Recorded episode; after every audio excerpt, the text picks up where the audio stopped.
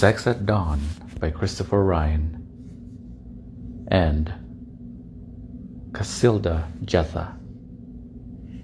How we mate, why we stray, and what it means for modern relationships.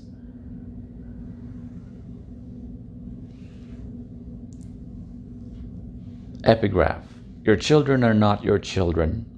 They are the sons and daughters of life's longing for itself. Khalil Gibran.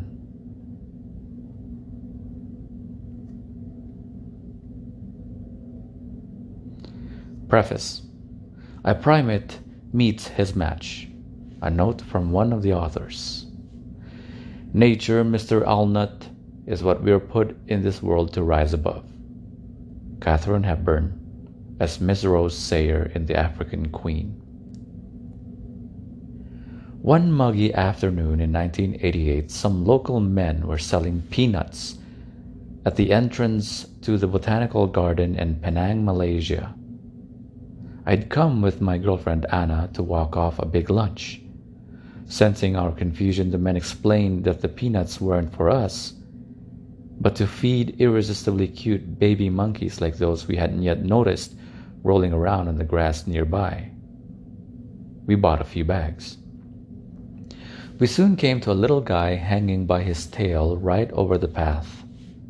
His oh so human eyes focused imploringly on the bag of nuts in Anna's hand. We were standing there cooing like teenage girls in a kitten shop when the underbrush exploded in a sudden simian strike. A full grown monkey flashed past me, bounced off Anna, and was gone, along with the nuts.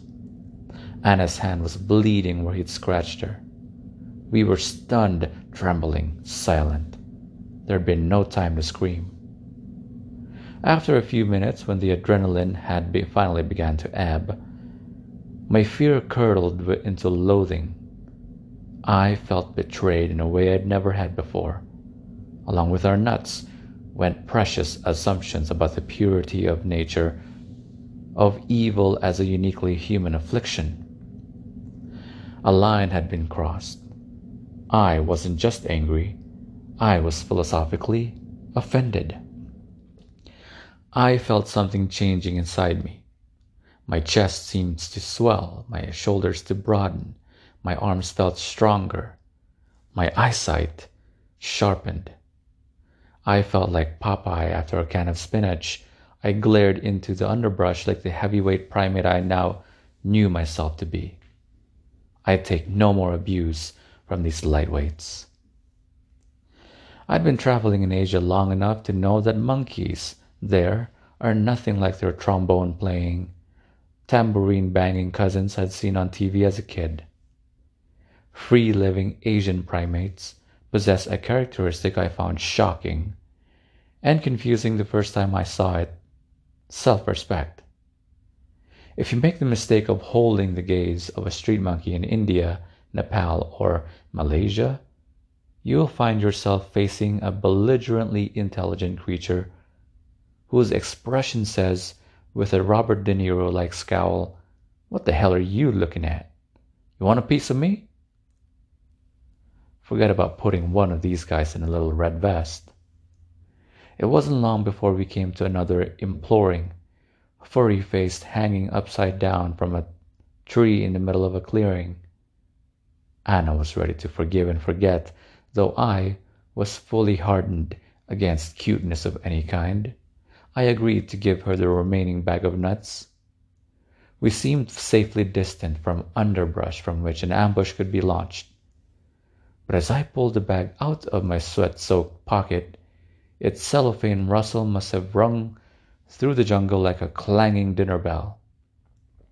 In a heartbeat, a large, arrogant looking brute appeared at the edge of the clearing about twenty yards away. He gazed at us, considering the situation, sizing me up. His exaggerated yawn seemed calculated to dismiss and threaten me simultaneously. A long, slow display of his fangs Determined to fill any power vacuum without delay, I picked up a small branch and tossed it casually in his direction. making the point that these nuts were definitely not for him and that I was not to be trifled with. He watched the branch land a few feet in front of him, not moving a muscle. Then his forehand briefly crinkled in eerily emotional thought, as if I had hurt his feelings. He looked up at me straight into my eyes. His expression held no hint of fear, respect, or humor. As if shot from a cannon, he leapt over the branch I'd tossed, long yellow dagger fangs bared, shrieking, charging straight at me. Caught between the attacking beast and my terrified girlfriend, I understood for the first time what it would really mean to have a monkey on your back. I felt something snap in my mind. I lost it. In movement quicker than thought, my arms flew open, my legs flexed like a wrestler's crouch, and my own coffee stained ortho- ortho- orthodontia corrected teeth were bared with a wild shriek. I was helplessly launched into a hopping, mad, saliva spraying dominance display of my own. I was as surprised as he was. He pulled up and stared at me for a second or two before slowly backing away. This time, though, I'm pretty sure I saw a hint of laughter in his eyes. Above nature? Not a chance. Take it from Mr. Allnut. Introduction Another well intentioned inquisition. Forget what you've heard about human beings having descended from apes. We didn't descend from apes, we are apes. Metaphorically and factually, Homo sapiens is one of the five surviving species of great apes, along with the chimpanzees, bonobos, gorillas, and orangutans. Gibbons are considered a lesser ape. We shared a common ancestor with two of these apes, bonobos, and chimps just 5 million years ago. That's the day before yesterday in evolutionary terms. The fine print distinguishing humans from the great apes is regarded as wholly artificial by most primatologists these days. If we're above nature, it's only in the sense that a shaky legged surfer is above the ocean even if we never slip, and we all do, our inner nature can pull us under at any moment. Those of us raised in the West have been assured that we humans are special, unique among living things above and beyond the world around us, exempt from the humilities and humiliations that pervade and define animal life. The natural world lies below and beneath us, a cause for shame disgust, or alarm, something smelly and messy to be hidden behind closed doors, drawn curtains, and minty freshness. Or we compensate and imagine nature floating angelically in soft focus up above, innocent, noble, balanced, and wise. Like bonobos and chimps, we are the randy descendants of hypersexual ancestors. At first blush, this may seem an overstatement, but it's a truth that should have become common knowledge long ago. Conventional notions of monogamous till death do us part marriage strain under the dead weight of a false narrative that insists we're something else. What is the essence of human sexuality and how did it get to be that way? In the following pages, we'll explain how seismic cultural shifts that began about 10,000 years ago render the true story of human sexuality so subversive and threatening that for centuries it has been silenced by religious authorities, pathologized by physicians, studiously ignored by scientists, and covered up by moralizing therapists. Deep conflicts rage at the heart of modern sexuality. Our cultivated ignorance is devastating the campaign to obscure the true nature of our species' sexuality leaves half our marriages collapsing under an unstoppable tide of swirling sexual frustration. Libido killing boredom impulsive betrayal, dysfunction, confusion, and shame. Serial monogamy stretches before and behind many of us like an archipelago of failure. Isolated islands of transitory happiness in a cold, dark sea of disappointment. And how many of the couples who manage to stay together for the long haul have done so by resigning themselves to sacrifice, sacrificing their eroticism on the altar of three of life's irreplaceable joys family stability, companionship, and emotional, if not sexual, intimacy. Are those who innocently aspire to these joys cursed by nature to preside over the slow strangulation of their partner's libido? The Spanish word esposas means both wives and handcuffs. In English, some men ruefully joke about the ball and chain. There is a good reason marriage is often depicted and mourned as the beginning of the end of a man's sexual life, and women fare no better. Who wants to share her life with a man who feels trapped and diminished by his love for her, whose honor marks the limits of his freedom? Who wants to spend her life apologizing for being just one woman? Yes, something is seriously wrong. The American Medical Association reports that some 42% of women suffer from sexual dysfunction, while Viagra breaks sales records year after year.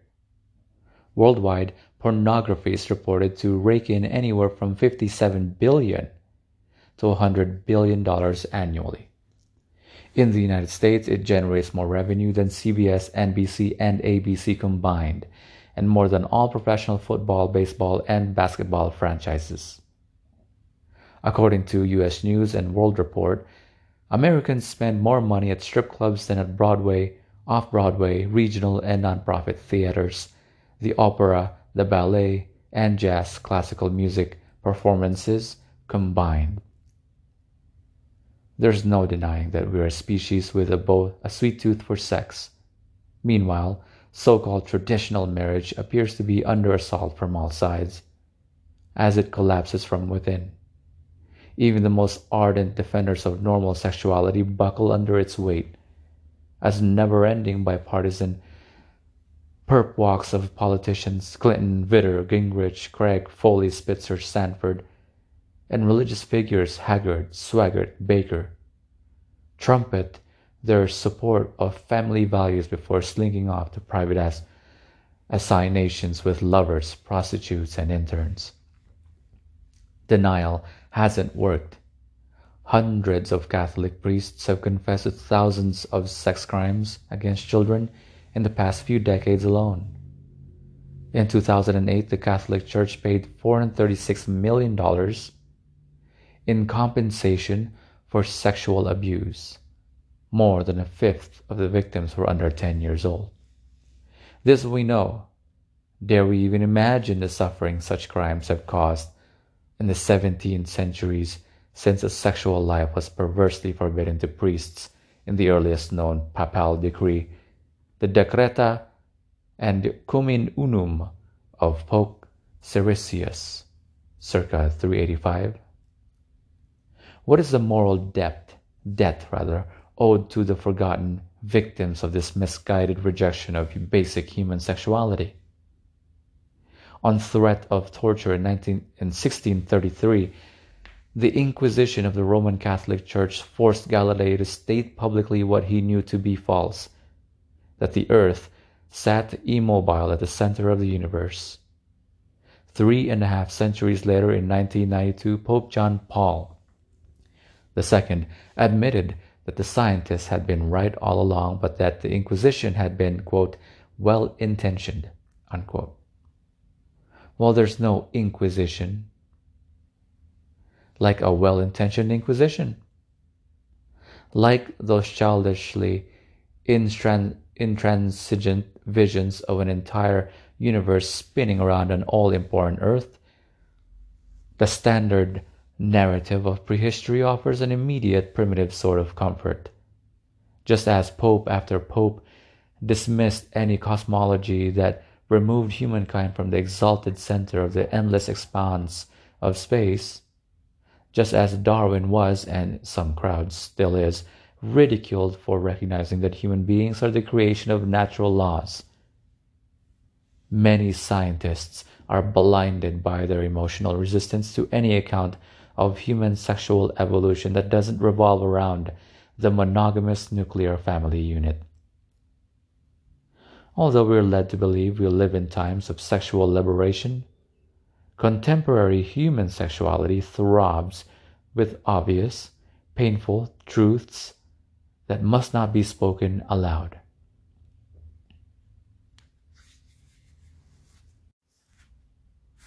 The conflict between what we're told we feel and what we really feel might be the richest source of confusion dissatisfaction, and unnecessary suffering of our time. The answers normally proffered don't answer the questions at the heart of our erotic lives.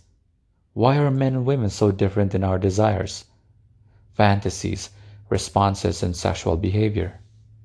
Why are we betraying and divorcing each other at ever increasing rates when not opting out of marriage entirely? Why the pandemic spread of single parent families? Why does the passion evaporate from so many marriages so quickly? What causes the death of desire? Having evolved together right here on earth, why do so many men and women resonate with the idea that we may as well be from different planets? Oriented toward medicine and business, American society has responded to this ongoing crisis by developing a marital industrial complex of couples therapy, pharmaceutical hard-ons, sex advice columnists, creepy father-daughter purity cults, and an endless stream of inbox commands, quote, unleash your love monster, she'll thank you, unquote. Every month, truckloads of glossy supermarket magazines offer the same old tricks to get the spark back into our moribund sex lives.